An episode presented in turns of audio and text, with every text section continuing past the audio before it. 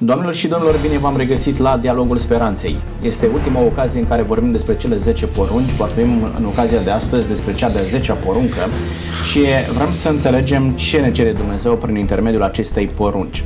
O să vedeți că este o poruncă diferită de toate celelalte 9 porunci. O să vedeți că este o poruncă a cărei încălcare nu o putem verifica așa cum se face în cazul celorlalte 10 porunci.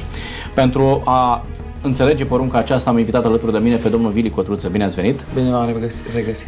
Domnul Vili Cotruță este pastor în Biserica Adventistă de ziua 7 Ne bucurăm că sunteți cu noi astăzi. Cu drag!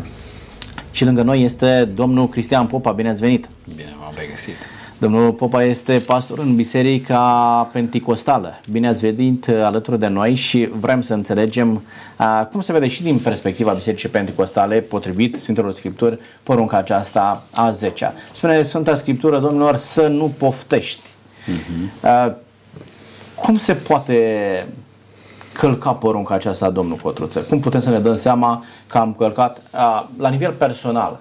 Uh, să-mi dau seama că eu am o problemă la această poruncă, că încalc porunca aceasta și apoi vom uh, verifica, sau vom vedea cum pot verifica alții dacă noi am călcat porunca aceasta sau nu. E greu de verificat de alții, însă fiecare dintre noi știm ce gânduri uh, sunt frământate în mintea și în inima fiecăruia dintre noi. Pentru că după ce gândurile acestea sunt uh, măcinate acolo, ajung să nască acțiuni în exterior și atunci pot fi văzute și de către ceilalți. De aceea Sfânta Scriptură vorbește foarte mult despre înnoirea inimii. Profetul Ezechiel spune că prin Duhul Sfânt Dumnezeu vrea să schimbe inima noastră, pentru că acolo este sediul în care se frământă toate lucrurile acestea, iar porunca a 10 are de-a face cu ceea ce se întâmplă în, în mintea noastră, în interiorul nostru. Deci domnul Popa să înțeleg că este mai mult o poruncă a gândurilor, a simțămintelor, a atitudinilor pe care le avem. Da, dar să nu uităm că toate acțiunile noastre se nasc acolo. Se nasc în inimă, în minte. Chiar de sărbătorile astea citeam uh, o rugăciune rugăciunea vecinului. Uh, Doamne, nu uh, îl lăsa pe vecinul să-și cumpere o mașină pe care eu nu mi-o permit. Din păcate, noi funcționăm foarte mult cu comparație. Și uh, porunca aceasta, încălcarea ei nu se vede imediat. Problema este că în clipa când cineva încalcă această poruncă, încălcarea acestei porunci Uh, vine de obicei cu alte păcate mai mari după. Hai să ne amintim de împăratul Ahab care a poftit via lui Nabot. După aceea l-a ucis pe Nabot, a urmat uciderea lui. David care a poftit soția lui Urie, a urmat uciderea soțului. Deci, păcatul acesta, chiar dacă nu este atât de evident, de obicei aduce după el altele mai mari. Bun, dar uh nu poate să rămână cumva într-o zonă în care nimeni să nu-și dea seama că este păcat. E adevărat că generează și fapte cumplite, mm-hmm. cum s-a întâmplat în cazul lui David, a ucis, a curvit, mm-hmm. da, a mințit și așa mai departe. E o suită întreagă de păcate dar poate să rămână păcatul acesta al poftei, să nu poftești, da? Și continuă porunca și spune casa aproape lui să nu poftești nevasta, robul, roaba, uh, măgarul uh, sau vreun alt lucru care este la aproape lui tău. Dar poți să poftești și nimeni să nu vadă vreodată că ai poftit, domnul Cotruță? Da, și mai este păcat? Nimeni de pe pământul acesta însă Dumnezeu vede. Și vreau să vă citesc un verset din predica de pe munte a Mântuitorului Iisus Hristos, Matei capitolul 5, 27. Ați auzit că s-a zis celor din vechime să nu prea curvești. Dar eu vă spun că oricine se uită la o femeie ca să o poftească și prea curvi cu ea în inima lui. Și putem extrapola principiul acesta la toate celelalte uh, porunci sau comportamente ale vieții creștine. Dacă ele se întâmplă în mintea mea, nu l-am ucis pe cineva, dar dacă eu în mintea mea am gândit la lucrul acesta și uh, am mers mai departe, e posibil ca Dumnezeu să ia în considerare lucrul acesta. Apostolul Iacov, în Iacov, capitolul 1, cu versul 14 și 15, ne spune așa, ci fiecare este ispitit când este atras de pofta lui însuși și momit. Apoi pofta, când a zămislit, dă naștere păcatului. Și păcatul odată făptuit aduce moartea. Un gând uh, păstrat mult timp și îngrijit acolo în mintea noastră un gând care nu este după voia lui Dumnezeu, nu este bun, duce inevitabil la păcat. Însă Mântuitorul chiar accentuează lucrul acesta, nu ne spune că dacă a și făcut păcatul respectiv. Însă dacă în inima ta te-ai gândit la lucrul respectiv și uh, l-ai cocoloșit acolo, ai și păcătuit. Și vreau să mai spun încă un lucru aici. Cineva spune, așa înseamnă că toți suntem păcătoși. Pentru că cine nu s-a uitat la mașina vecinului, mm. spunea dumneavoastră, și zic, bă, ce mi-ar place și mie o mașină ca a lui. E una să gândești în felul acesta și alta să gândești cum aș face eu să o iau. și uh, spunea o persoană așa, pe deasupra capului nostru zboară multe păsări. Însă nu ne lăsăm să-și facă cuib în părul nostru, în capul nostru. La fel se întâmplă și cu gândurile acestea. Pot veni tot felul de gânduri pentru că diavolul trimite ispita. Însă atunci când îți dai seama că este un gând nu după voia lui Dumnezeu, alungă-l nu lăsa să-și facă loc în mintea ta și să-l uh, întreții acolo, pentru că e posibil să ajungi departe. Bun, în condițiile acestea putem vorbi despre acei uh, păcătoși și maculați Adică oamenii să aibă tot felul de astfel de gânduri cum aș putea să iau mașina, cum aș putea să iau nevasta, cum aș putea să iau robul, roaba sau un alt lucru, așa cum se zice porunca, dar el să nu aibă niciodată curajul să făptuiască un astfel de păcat. Pentru că sunt interdicțiile uh, legii civile care te opresc să nu furi, să nu ajungi la astfel de păcate. Cine poate să verifice călcarea acestei porunci, domnul Popa? Nu, cum se spunea mai devreme, Dumnezeu știe intenția, știe gândul ascuns al fiecărui om. Um, dar noi trebuie să vedem um, această poruncă ca o obligativitate a noastră de a iubi pe aproapele nostru. Sfântul Pavel zicea în roman, dragostea nu face rău aproapelui. Dragostea este deci împlinirea legii. Împlinești legea iubindu-l pe aproapele tău. Dacă îl iubești pe aproapele tău, n-ai să dorești binecuvântările lui, ce are el. În termenii moderni ar fi râvnirea la mașinile lui, gadgeturi electronice, bani, prestigiu și așa mai departe. Automat când te uiți la cel de lângă tine care are mai mult ca tine, le poftești și le dorești în detrimentul lui. Aici este problema cea mai mare. Și aici uh, uh, uh, vreau eu să, să accentuez faptul că ar trebui să vedem pe cel de lângă noi ca un copil al lui Dumnezeu un om care este și el răscumpărat prin har, este și el copilul lui Dumnezeu. Prin urmare, dacă Dumnezeu a găsit de acord să-i dea mai mult decât i-a dat mie, eu trebuie să fiu mulțumit cu ceea ce mi-a dat Dumnezeu. Aici intră în, în discuție invidia. Da? Sunt invidios pe ce are fratele mm-hmm. meu uh, și um, aș face cumva, dacă eu nu pot să am și eu, măcar să-l fac să nu aibă și el. Să moară capra vecinului. Să moară capra vecinului, da. De aici a apărut prima crimă, nu? Cain și Abel. Mm-hmm. De aici, exact, aici a exact, fost da? păcatul invidiei. Cain a fost invidios pe Abel, fiindcă Dumnezeu a primit jertfa lui Abel. Am zice că porunca asta e mai puțin importantă, dar porunca asta este extrem, extrem de importantă. Uh, dacă îmi permiteți, știți de ce a nimicit Dumnezeu lumea prin potop? În Geneza, capitolul 6, cu versetul 5, se spune așa, Domnul a văzut că răutatea omului era mare pe pământ toate și că toate întocmirile gândurilor din inima lui erau îndreptate în fiecare zi numai spre rău. Uh-huh. Și pentru că în inima lui erau gânduri rele, nu vede nimeni ce ai în inimă, numai Dumnezeu. Însă de acolo din inimă ies izvoarele vieții, spune Scriptura. Și acțiunile, dacă în inimă sunt gânduri rele, acțiunile vor fi la fel de rele. Și de aceea Dumnezeu a trebuit să oprească răutatea pe pământ prin potop, Așa că, haideți ca fiecare dintre noi să vedem ce fel de gânduri avem în inima noastră, în mintea noastră, uh, acestea să fie după voia lui Dumnezeu, pentru că mai târziu vom ajunge departe și ne vom întreba de unde am pornit. Porunca aceasta cumva reglează relația noastră cu Dumnezeu. Dumnezeu este cel care verifică uh, în mod special, da? cum este păstrată porunca aceasta. Spuneți domnul Popa mai devreme că mi se pare că e simplă, porunca aceasta este cea mai complicată, mm. da? Da? Și în relație cu celelalte. Uh, ce relație vedeți între cea de 10-a poruncă și celelalte 9 porunci? Mi se pare o legătură directă, în special cu cea de-a doua poruncă, împotriva idolatriei. Mm-hmm. Pentru că uh, porunca aceasta are de-a face cu lăcomia și cu egoismul, care sunt de, a, de altfel idolatrie. Um, pentru că în clipa când pun lucrurile acestea materiale sau lucrurile pe care le poftesc înaintea relației cu Dumnezeu, aia se numește automat idolatrie. Văd o conexie clară între porunca 10 și cea de-a doua.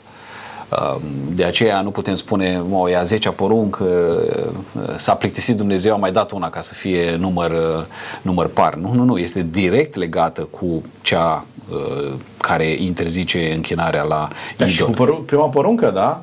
să devină mașina aceea sau un alt bun pe care îl poftesc să devină un Dumnezeu al meu, da? Clar. Și să- decât uh, să aloc timp pentru Dumnezeul cel adevărat și să mă închin Dumnezeului adevărat, mai degrabă aloc timp acelor bunuri pe care eu le doresc atât de mult și stau cu mintea totdeauna conectată la bunurile respective, da? Și Sfântul Pavel zice în Coloseni, capitolul 3, zice așa, de aceea omorâți mădularele voastre care sunt pe pământ și începe să le enumere. Curvia, necurăția, patima, pofta rea și lăcomia, care este o închinare la idole. Uh, Din pricina acestor lucruri vine mânia lui Dumnezeu peste fiii neascultării, vis-a-vis de pasajul citit anterior din Geneza. Aici este cheia uh, înțelegerii acestei Ei, porunci. când, când pui în coș cu celelalte păcate, îți dai seama cât de grav este păcatul acesta al poftei, da? Curvia, uh, ce era, mânia, Patima, necurăția. patima, necurăția, sunt lucruri abominabile, uh, greu le pot rosti. Însă toate acestea au avut ca început un gând care a fost uh, frământat, a fost adunat, gând lângă gând, plan lângă plan și apoi s-a ajuns departe. De aceea Dumnezeu spune, rupe păcatul din fașă. Când a început gândul acesta, nu pofti, nu începe să faci tu planuri pentru a-l duce la îndeplinire, ci încă de la început pune-i capăt. Și cred că Dumnezeu, prin Duhul Sfânt, vrea să dea putere oricui dorește să facă lucrul acesta. Doar, fără doar și poate nu este bine să poftești. În regulă. Dar cum poți ajunge să nu îți dorești să ai ceea ce are vecinul tău, dar tu îți dai seama că nu poți avea, că te depășește și poate că nu sunt lucruri neapărat rele. Nu îmi doresc și eu să am o casă, uh-huh. ca a vecinului meu. Nu am un acoperiș asupra capului. Aș vrea să înțelegem trăiești într-o colibă. Efectiv și sunt oameni din nefericire la momentul de față în România care chiar trăiesc într-o colibă.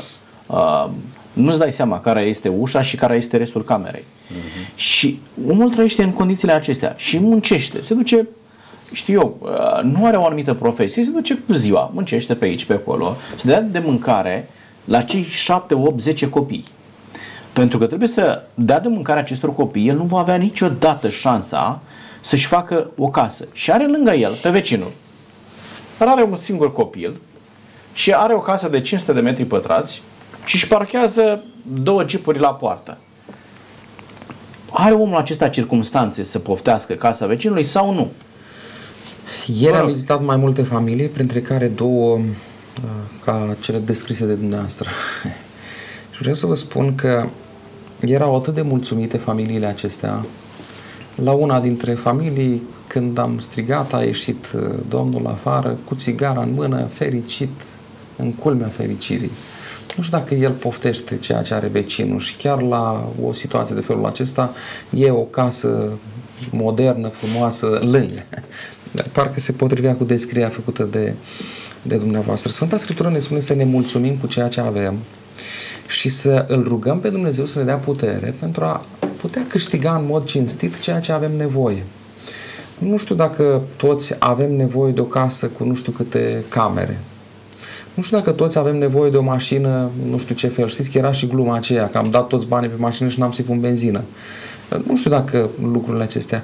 Însă atunci când sunt mulțumit cu lucrurile pe care le am și mă rog la Dumnezeu să-mi dea o inimă mulțumitoare, pot să mă bucur de viața pe care o am, chiar dacă e casa mai mică, mașina mai mică și așa mai departe. Și mă bucur și de ceea ce au vecinii, prietenii, colegii sau ceilalți oameni și mă rog la Dumnezeu ca și ei să se bucure de ceea ce au. Este ideal ce ziceți dumneavoastră. Uh, mie să meargă atât de rău încât să nu am cu ce să tulbur apa în ceaun și să mă bucur că vecinul meu îi merge bine. Este posibil, domnul Hoba? Adică să dezvolți o astfel de gândire, o astfel de atitudine, încât să te simți la adăpost și "Da, nu am nicio problemă să poftez cu ce are vecinul meu. Da, totul are de face cu relația cu Dumnezeu. Aduceți-vă aminte, Sfântul Pavel spunea, eu m-am obișnuit să trăiesc și în sărăcie, și în bogăție, și în belșug, și în lipsuri. Um, Cred că în viața oricărui om vin niște anotimpuri în care suntem testați în diferite feluri. Este posibil ca la un moment dat în viață fiecare dintre noi să fim testați în acest domeniu. Este doar un, un, un test, un examen pe care trebuie să-l trecem. Sigur, iarba vecinului pare întotdeauna mai verde, nu? Da. Dar trebuie să înțelegem că este verde pentru că o vezi de la depărtare, așa de verde. Ce face biserica să poate veni în întâmpinarea unei astfel de, de probleme în biserică, când oamenii stau și se uită peste gard. Cum pot avea și eu, cum are el, să reușesc să-mi fac și eu, și m-a spus câteva lucruri pe care chiar ar trebui să le am. Da? Să am ce să pun pe masă copiilor, să am un acoperiș deasupra capului. Face ceva biserica în sensul acesta, că dacă lași pe om să se zbată de pe o zi pe alta, doar să dea de mâncare copiilor și doar să-l chem la biserică și să-l pui să se roage, să cânte și să-l trimiți acasă, este suficient să, să vii înaintea unui astfel de om și să-i rezolvi problemele, domnul Cotruță? Eu cred că este datoria noastră a bisericii să îngrijim de cei care trec prin anumite situații, iar Sfânta Scriptură ne spune să cercetăm pe văduve și pe orfani în necazurile lor. Acum, cunoașteți uh, istoria cu muieți sunt posmagii. Dacă cineva nu dorește să muncească, Scriptura spune că nu trebuie nici să mănânce. Da?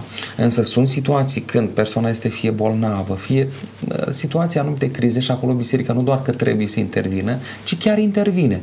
Iar eu nu am vizitat familiile acelea doar să le spun să se mai roage, ci am vizitat ca să și uh, alin un pic suferința respectivă să intervin într-un fel sau într-altul în funcție de cazul, uh, de cazul respectiv.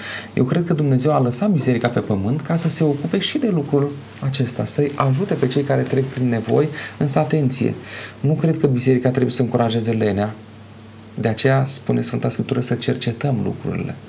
Și dacă un om nu are loc de muncă, bun, îi acorzi uh, cele necesare în așa fel încât să depășească o situație, îi oferi un loc de muncă, îl ajut să-și găsească, eu știu, și dacă omul chiar nu vrea să muncească, atunci uh, îl lași în pace. Nu prea ai ce face pentru el.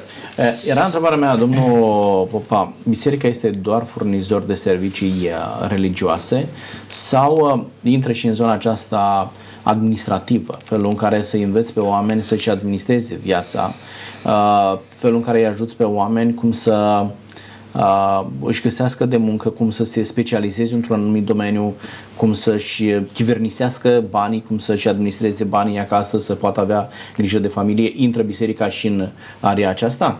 Sigur, biserica trebuie văzută ca o, o, o abordare holistică asupra vieții. Uh, cred că este important să înțelegem că dorința de a avea ce are celălalt nu este neapărat păcătoasă în sine, în sensul în care oamenii au fost uh, încurajați, mobilizați să facă mai mult pentru ei, uitându-se probabil la vecinul.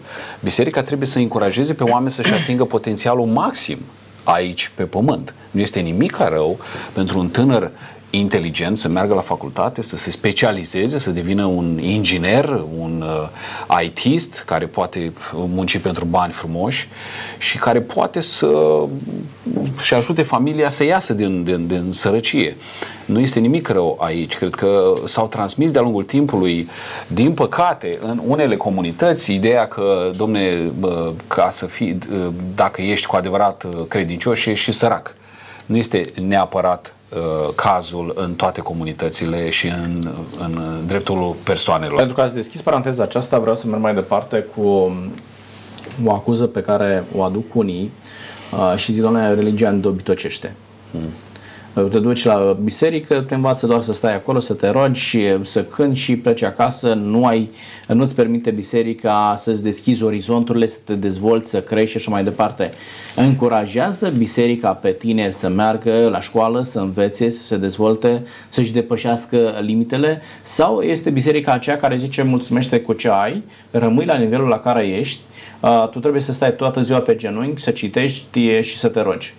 Care este opinia bisericii, domnul Cotruțan? Plec de la Scriptură. Scriptura ne spune cercetați toate lucrurile și păstrați ce este bun.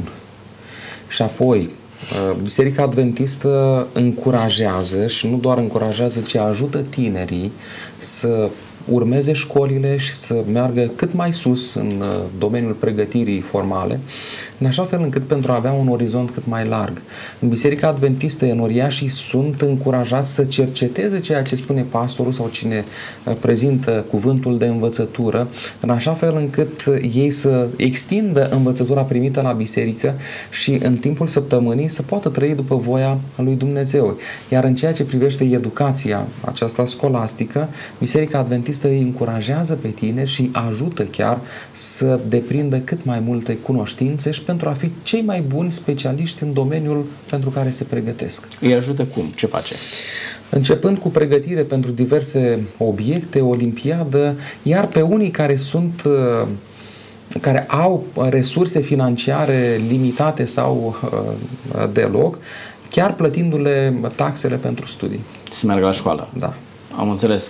Uh, are biserica am grijă să dezvolte și anumite instituții de învățământ, să uh, promoveze educația la nivelul bisericilor, oamenii să se vadă provocați să crească, pentru că în momentul în care nu primești o, o astfel de susținere, vei sta toată viața să te lamentezi cât de slab, cât de sărac și neputincios ești și te uiți în curtea vecinului și îți dorești să ai și tu una și cealaltă. Dar cred că stă în responsabilitatea bisericii și responsabilitate morală și în față de și pe care îi ai, dar și înaintea lui Dumnezeu, pentru că sunt copiii lui Dumnezeu. Să-i ajuți pe oamenii aceștia să crească și cred că la un moment dat nu este suficient din perspectiva bisericii să spui, oameni buni, mergeți la școală.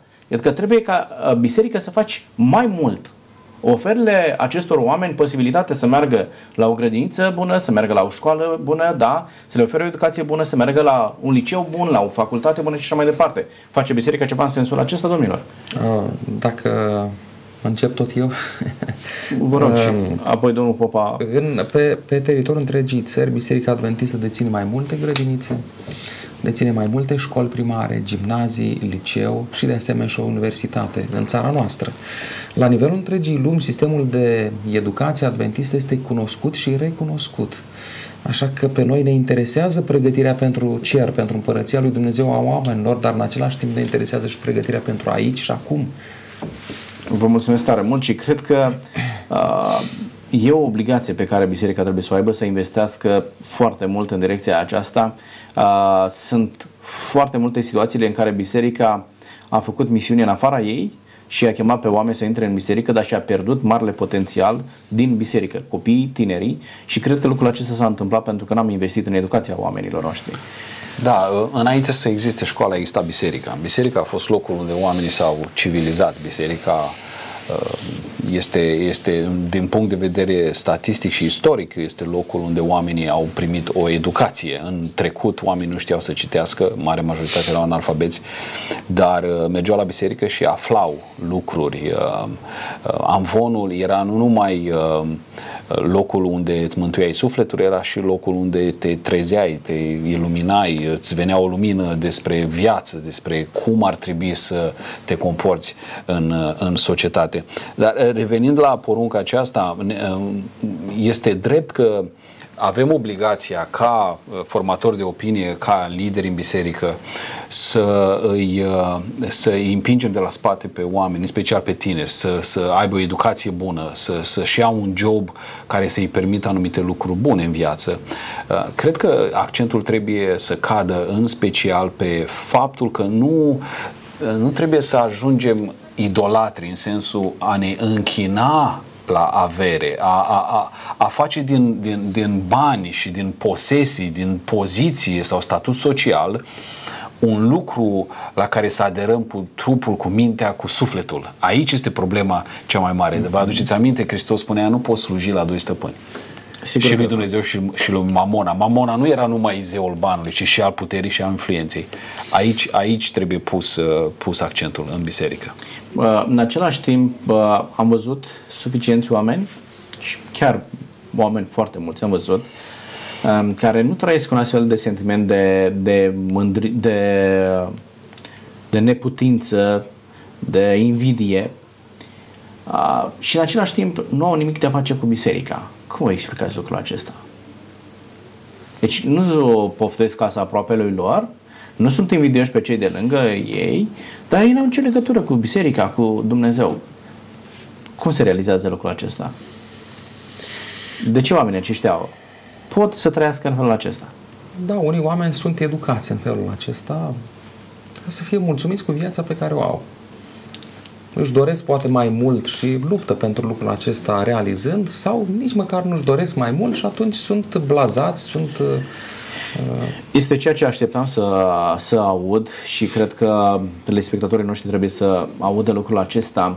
Educația are un, lor, un rol extrem de important în ceea ce privește dezvoltarea caracterului nostru. Uh, eu consider că nu poate exista o dezvoltare holistică fără intervenția lui Dumnezeu în viața omului. Însă, în societatea aceasta, ca să putem dezvolta caractere uh, în care să construim relații bune cu cei din jurul nostru și să permitem și lui Dumnezeu să intre în viața noastră, este nevoie ca oamenii să fie educați, copiii să fie educați, de mici să-i trimiți pe copiii la școală, părinții să pună accent pe educație și biserica să promoveze educația. Atât educația religioasă, cât și cea scolastică. Da? Avem nevoie să ne dezvoltăm mintea. Eu cred că Dumnezeu a pus în noi un potențial imens și este obligația noastră morală ca prin educație să dezvoltăm potențialul pe care Dumnezeu l-a pus în noi. Și atunci înveți să respecti pe cel de lângă tine și, domnilor, a, ceea ce spun acum nu ține neapărat de biserică. Și poate că a, nu ar trebui să o spună neapărat un lider religios, dar asta este realitatea. Ca să înveți să respecti pe cineva, să înveți să iubești pe cineva, să înveți să fii onest cu, cel, uh, cu cineva, lucrurile acestea nu se învață doar în biserică. Societatea uh, trebuie să fie educată în felul acesta de către școală, de către uh, grădiniță. Copiii încă de la o vârstă fragedă trebuie să fie învățați în felul acesta. În momentul în care biserica va pune accent pe educație și mă bucur că sunt foarte multe biserici și în România uh, legislația permite din ce în ce mai mult, da, și după 90 a permis să se dezvolte și sistemul acesta de educație promovat de către biserici, a ajutat foarte mult ca bisericile să se dezvolte în direcția aceasta a educației. Și vedeți că fața bisericilor a luat, uh, s-a schimbat foarte mult în bine. Dacă îmi permiteți, e un cerc aici. Dacă biserica îi educă pe adulți, adulții aceia vor deveni copii, vor deveni părinți la rândul lor, părinții în familie își vor educa copiii într-o anumită direcție și copiii când vor crește mari vor relua uh, cercul acesta. Dacă noi ca biserică nu educăm pe adulți, dacă ei nu vor merge să urmeze instituțiile de educație formală și așa mai departe, atunci ne vom lamenta. Am vrea și noi să avem o casă bună, dar de unde? Păi dacă tu nu înveți, nu muncești, e posibil să rămâi la un nivel jos. De aceea, biserica noastră îi încurajează pe oameni ca în domeniul în care activează să facă cel mai bun lucru posibil. Fiecare în domeniul lui. Ești mecanic auto. Fă cel mai bun lucru posibil ca mecanic auto. În felul acesta, numele tău bun va fi cunoscut, vei avea clienți și vei câștiga bani în domeniul tău. Ești profesor universitar. Fă lucrul acesta cu cea mai mare dăruire și în cel mai bun mod posibil. Și atunci, la fel, vei fi un om uh, de nădejde acolo unde ești. Eu cred că în felul acesta trebuie educați mai întâi părinții, care la rândul lor să transmită copiilor și în felul acesta biserica și societatea se schimbă în bine. Altfel ne lamentăm că am vrea și noi, ne-am dori Știm ce vrem, dar nu știm cum. E adevărat ce spuneți dumneavoastră și aș merge și reamintesc ceea ce spunea domnul Cristian Popa. Mai mult decât atât, pe lângă faptul că educația aceasta te învață și îți dă posibilitatea să ai și să nu poftești, dar întotdeauna va fi loc de vrei mai mult. Uh, și aici educația intervine și te învață să fii mulțumit cu ceea ce ai reușit să faci să te bucuri, da, ce spuneați la început, să te bucuri de ceea ce are fratele tău. Și de ce nu să întinzi o mână de ajutor ca și el să crească împreună cu tine? Asta da. te va ajuta și pe tine și pe el. Și aici uh, vin cu următoarea uh, întrebare legată de porunca aceasta. Uh, cum ajută respectarea acestei porunci relațiile dintre semeni? Domnul Popa. Nimeni nu vrea să fie prieten cu un invidios. Că în toate discuțiile se va pomeni ce are celălalt și ce n-are el. Un om invidios nu este un om că, pe care ți-l dorești să-l ai aproape. Din contră, ne place să avem uh, prietenii cu oameni care sunt mulțumitori. Uh, mulțumitor cu ceea ce le-a dat Dumnezeu, mulțumitor cu ceea ce a reușit să împlinească. Uh, e bine în viață câteodată să, să mai pui așa o frână din goana asta nebună și să spui uh, uh, Dumnezeu m-a binecuvântat. Uh, este, o, este o binecuvântare uh, în a înțelege ceea ce Dumnezeu ți-a dat și ceea ce ai realizat, uh, ceea ce și Solomon spune, ce bucurie are omul pe pământul ăsta decât să se bucure de nevasta tinereții lui și de ceea ce a realizat cu mâinile lui. Este o, bu- este o bucurie și o binecuvântare să te bucuri pentru ceea ce ai primit. Când ești cu ochiul tot timpul în, în o grada vecinului, nu, nu te bucuri nu te bucuri. Ai o viață amărâtă, frustrată și, evident, lipsită de binecuvântarea lui Dumnezeu. Te simți în siguranță în momentul în care ai un invidios lângă tine? Ai siguranța că lucrurile tale uh, sunt în siguranță în, în apropierea lui? Care uh, este distanța de la invidie la furt? Cum este? Sau chiar și la alte acțiuni antisociale, nu doar furt, ci câte altele, care pleacă toate de la încălcarea acestei porunci a 10 și anume de la pofta, care e măcinată mai întâi ascuns și apoi ajunge să fie exteriorizată în tot felul de acțiuni antisociale, cum spuneam deja. Bun, uh, un om care nu poftește, imaginați-vă cum ar arăta relațiile dintre oameni, cum uh, am vorbit de respectul pe care îl ai pentru cel uh, de lângă tine, în momentul în care poftești întotdeauna și se manifestă această mânie a neputinței, că nu poți să ai cât are vecinul tău. Da? Și oricât ai munci, niciodată nu mai ajungi. Dacă nu ar exista un astfel de păcat, o astfel de atitudine, care ar fi relația dintre oameni? Cum ar arăta? Știți că întotdeauna ne plângem, nu ne simțim în siguranță, uh, vine cineva, ne jefuiește casa, nu te mai simți în siguranță noaptea mergând pe drum, uh, nu te mai simți în siguranță chiar cu cei care administrează bunurile la nivel central. Mm-hmm. Da? Mhm. Nu ai certitudinea că uh, dau niște legi care sunt în favoarea ta în momentul în care se aplică legea Uh, se aplică într-un mod corect, onest, în așa fel încât să te protejeze. Imaginați-vă care sunt implicațiile și haideți să înțelegem care sunt implicațiile încălcării acestei porunci uh, la relațiile dintre oameni. Cum sunt afectate ele? În mod pozitiv sau negativ. Dacă este respectată porunca, relațiile sunt afectate în mod pozitiv, dacă nu, în mod negativ. Mântuitorul spune trei parabole la un moment dat legate una de cealaltă. Pilda banului pierdut a oii pierdute și a fiului risipitor. Toate pildele acestea se încheie cu o masă de bucurie, cu o ocazie de bucurie. De ce? Pentru că am găsit banul, am găsit oaia sau s-a întors fiul acasă. Dacă oamenii nu ar, ar păstra, ar respecta porunca aceasta, eu cred că ar fi o bucurie. Vecinul, am terminat uh, un ciclu de studii, am luat un anumit uh, titlu universitar, am cumpărat casa, am, uh, nu știu, mi-a terminat copilul liceu sau facultatea sau... E o bucurie și mă bucur împreună cu prietenii mei. În schimb, dacă încălc încălcăm poate deveni și un motiv de invidie, același lucru. Ceea ce ar trebui să fie o bucurie. Se spune că bucuriile mari sunt uh, și mai mari când sunt împărtășite. Corect. De ce? Pentru că mă bucur eu care am primit, care am ajuns și prietenul meu sau uh, colegul meu. Uh, asta este, cred că, planul lui Dumnezeu. Să ne bucurăm nu numai de ceea ce am împlinit noi, nu numai de ceea ce avem noi, și de aproapele, când să ne bucurăm și cu el. Și cred că lumea ar arăta altfel. Da, absolut. Da, eu cred că societatea în care trăim ar arăta altfel, nu ți-ar mai fi frică de cel de lângă tine, ci din potrivă, spunea cineva la un moment dat, noi suntem toți hoți. Cum adică? Păi dacă n-am fi cu toții hoți, n-am uh, pune încuieturi la casă. Mm.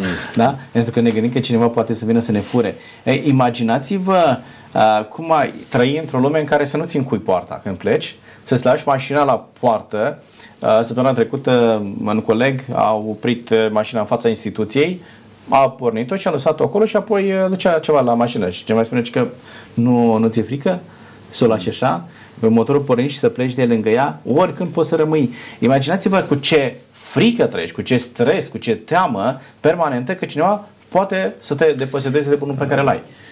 Dacă e să revenim la tema emisiunii noastre, marea drama păcatului a început datorită poftei. Dumnezeu l-a creat pe Adam și Eva, i-a pus într-o grădină extraordinară, ceea ce nu putem vedea astăzi, pentru că toate s-au degradat datorită păcatului și le-a pus un test al ascultării. Nu vă atingeți de pomul cunoștinței binelui și răului. Iar în Geneza, capitolul uh, 3, ni se, sp- versul 6, ni se spune că femeia a văzut că pomul era bun de mâncat, plăcut de privit, pomul era de dorit ca să deschidă cuiva mintea. A poftit la acest uh, pom, apoi a luat, a mâncat ea, a mâncat bărbatul și de atunci trecem prin drama aceasta a păcatului. Haideți, dragii mei, să învățăm din necazurile altora, și haideți ca noi să ascultăm de Dumnezeu și să împlinim voia Lui pentru a nu perpetua și a nu mări drama aceasta a păcatului. Pentru că de undeva de aici, de la a vedea, a gândi și apoi a acționa, pornesc toate lucrurile. Se pare că n-am învățat nimic. Da, Din greșeala exact. Mamei Eva, nu? Exact, mă gândeam la copiii care vin acasă și spun tati, uite că colegul meu are ultimul model de iPhone, tu de ce nu-mi cumperi? Și de aici începe, și asta este, este un, un, un moment de, a, de a-i preda o lecție copilului. Este un moment în care copilul trebuie să, să, să asculte și să învețe.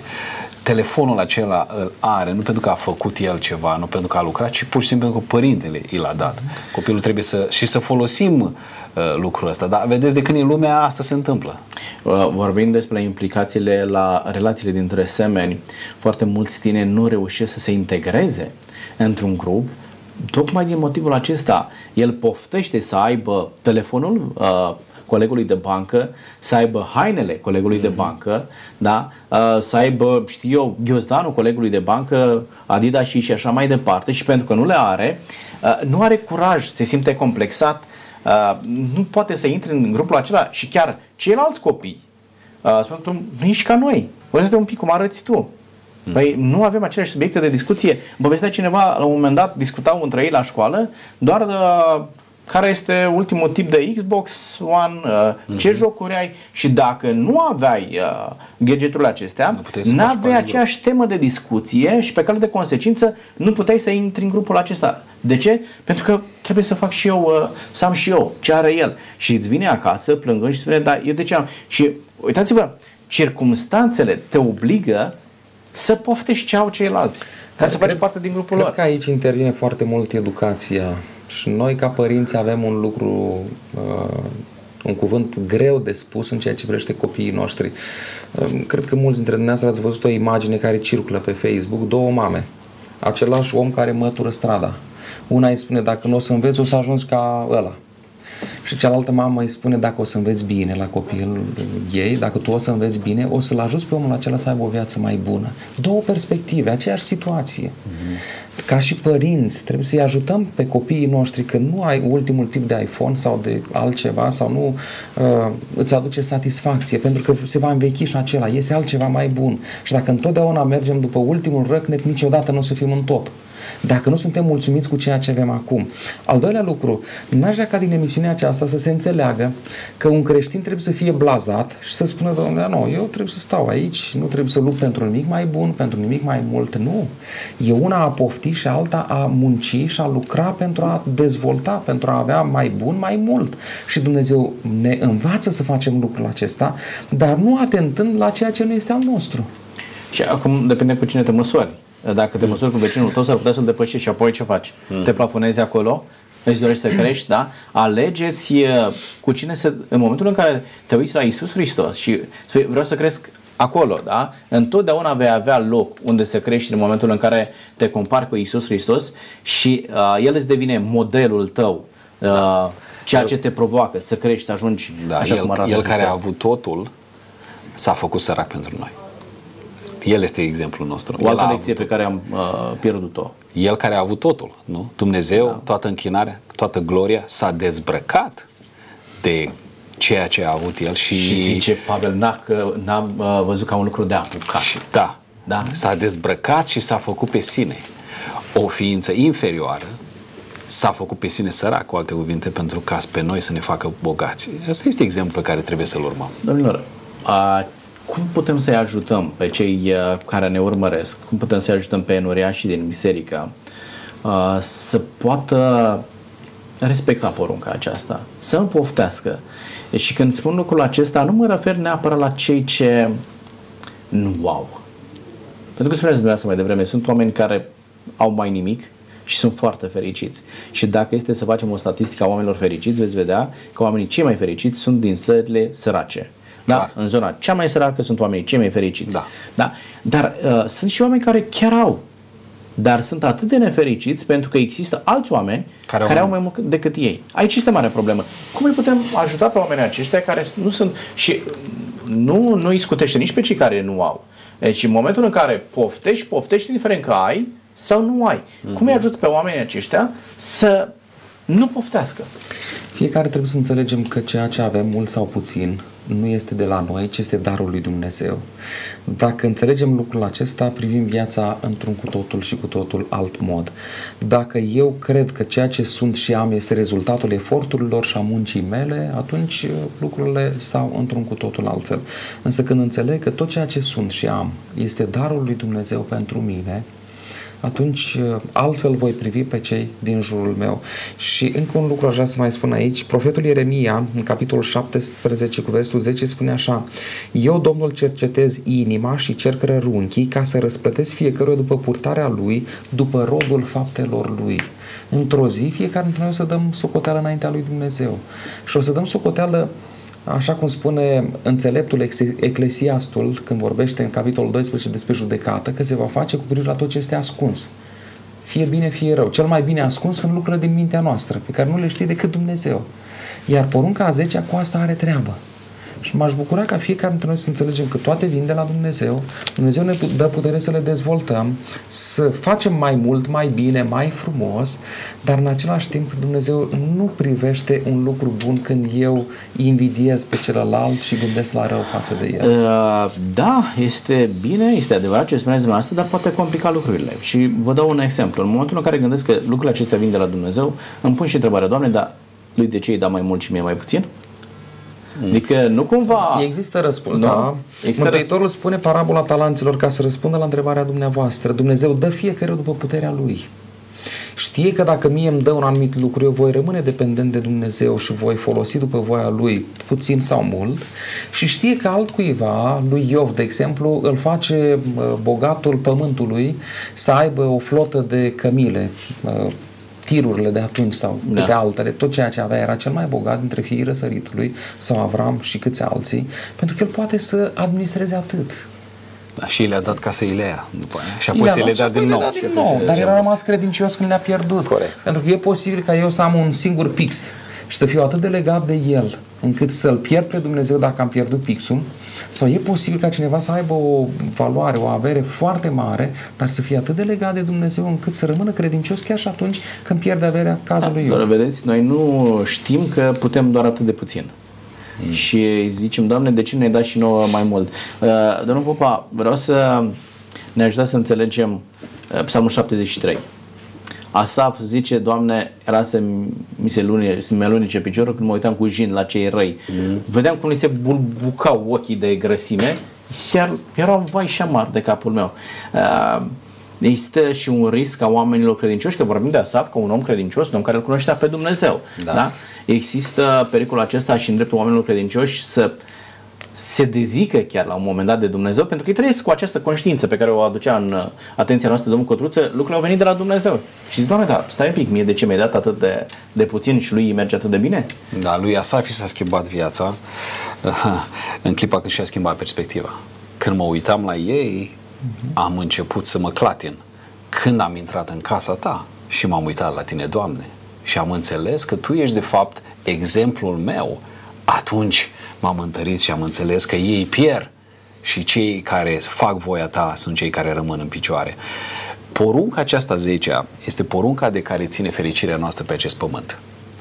Pentru că trebuie să înțelegem că un om invidios este un om care își ia pedeapsa în sine însuși. Um, um, un om care nu este niciodată mulțumit de ceea ce are el. Iarba vecinului totdeauna e mai verde, soția e mai frumoasă a vecinului, mâncarea e mai bună la el, copiii lui sunt mai ascultători. Stilul ăsta de viață este o pedeapsă în sine. Nu ești fericit. Ești un om nefericit. Invidiosul este un om nefericit. Din contra, cel care este mulțumitor. Și Pavel ne spune în Filipeni 4, fiți mulțumitori cu ce aveți. Nu înseamnă să nu vrei mai mult, să nu muncești mai mult, să nu studiezi pentru a deveni mai bun, ci fii mulțumitor cu ceea ce ți-a dat Dumnezeu ție fără să te uiți la celălalt și să-l invidiezi. Și înțeleptul spune, o inimă mulțumitoare este un ospăț necurmat. Este o petrecere non-stop. Este o bucurie uh, uh, uh, care nu se oprește. Pentru că mă bucur nu numai de ce mi-a dat mie Dumnezeu și sunt mulțumitor cu ceea ce mi-a dat, ci mă bucur și de prietenul, de vecinul, de colegul, de tovarășul meu. Mă bucur pentru binecuvântările lui Dumnezeu uh, care le-a dat și lor, nu numai mie. Uh, spunea cineva că bogat nu este cel ce are, ci bogat este cel care este mulțumit cu ceea ce are. Mm-hmm. Da? Și uh, sunt o groază de bogați săraci sau bogați amărâți Absolut. oameni care se plâng de pe o zi pe alta că au pierdut câteva milioane de euro, dar ei au, mai au alte sute de, de milioane de euro. Citeam o știre la un moment dat despre un miliardar care s-a aruncat în fața trenului pentru că a pierdut într-o singură seară 2 miliarde de euro la bursă. Da, un neamț, Da, da. da. Și, dar el mai avea încă 5 miliarde de euro în cont. Și uh, imaginați-vă ce înseamnă uh, dragostea aceasta față de uh, posesiile materiale, dar lipsa unui caracter puternic care să te ajute să fii mulțumit, să fii fericit cu ceea ce Dumnezeu uh, ți-a dat. Vă rog, domnul Cotruță. Cred că putem să ajungem să ascultăm sau să împlinim porunca aceasta cu ajutor din partea lui Dumnezeu, pentru că Apostolul Pavel în Filipeni, capitolul 2, cu versetul 13, spune așa, căci Dumnezeu este acela care lucrează în voi și vă dă după plăcerea lui și voința și înfăptuirea.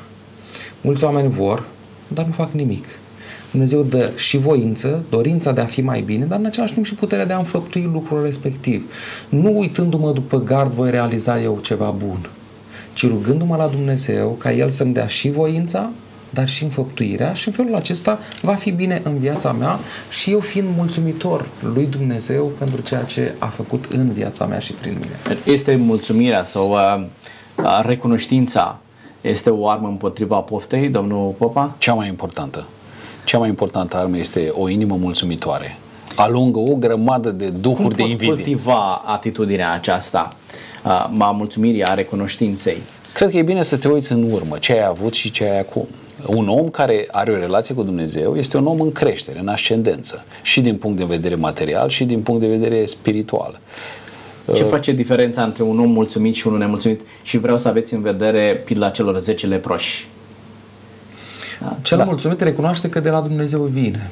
Dumnezeu l-a i-a dat, dacă e vorba de pilda celor 10 reproși, unul s-a întors și a spus, Doamne, îți mulțumesc. Și diferența Că care a altfel fost? Eram, altfel eram... uh, Ce au primit cei 9 și ce a primit cel de-al 10-lea? Vindecarea au primit-o toți, mântuirea a primit-o doar al 10-lea. Da? Da. Înțelegeți cât de mult contează această atitudine de recunoștință, să cultive atitudinea aceasta de recunoștință.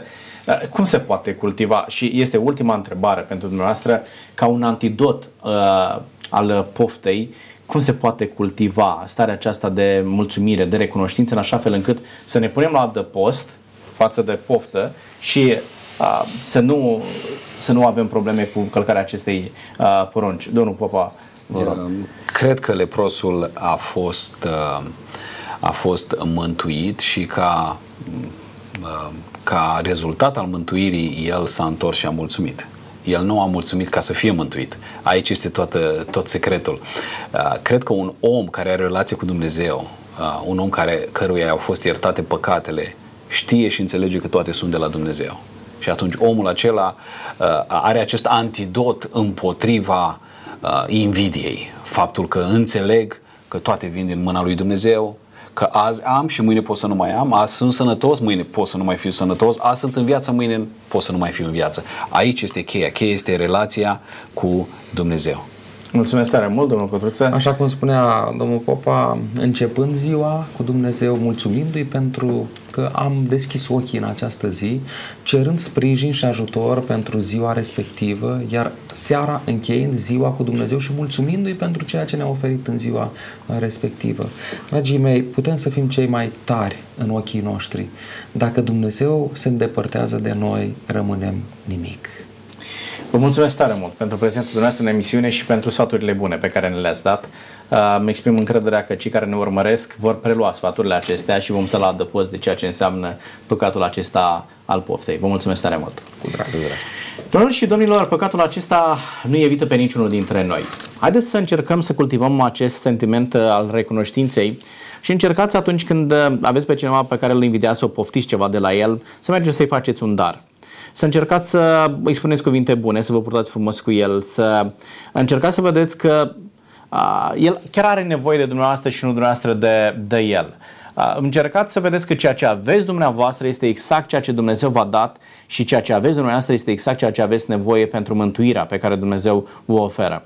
Haideți să fim mulțumitori cu tot ceea ce ne dă Dumnezeu și în felul acesta, respectând ceea ce Dumnezeu a cerut să fie respectat, vom trăi sentimentul de mulțumire că avem fiecare zi pe Iisus Hristos în viața noastră. Și atunci când Hristos este în viața noastră, spune Apostolul Pavel, Hristos în voi este nădejdea slavei. Vă doresc ca Dumnezeu să vă binecuvânteze casele, familiile dumneavoastră cu prezența Mântuitorului și în felul acesta să trăiți viața de pe pământul acesta o pregustare a mântuirii pe care Dumnezeu a oferit-o pentru împărăția cerurilor. Până data viitoare, Dumnezeu cu noi. La revedere!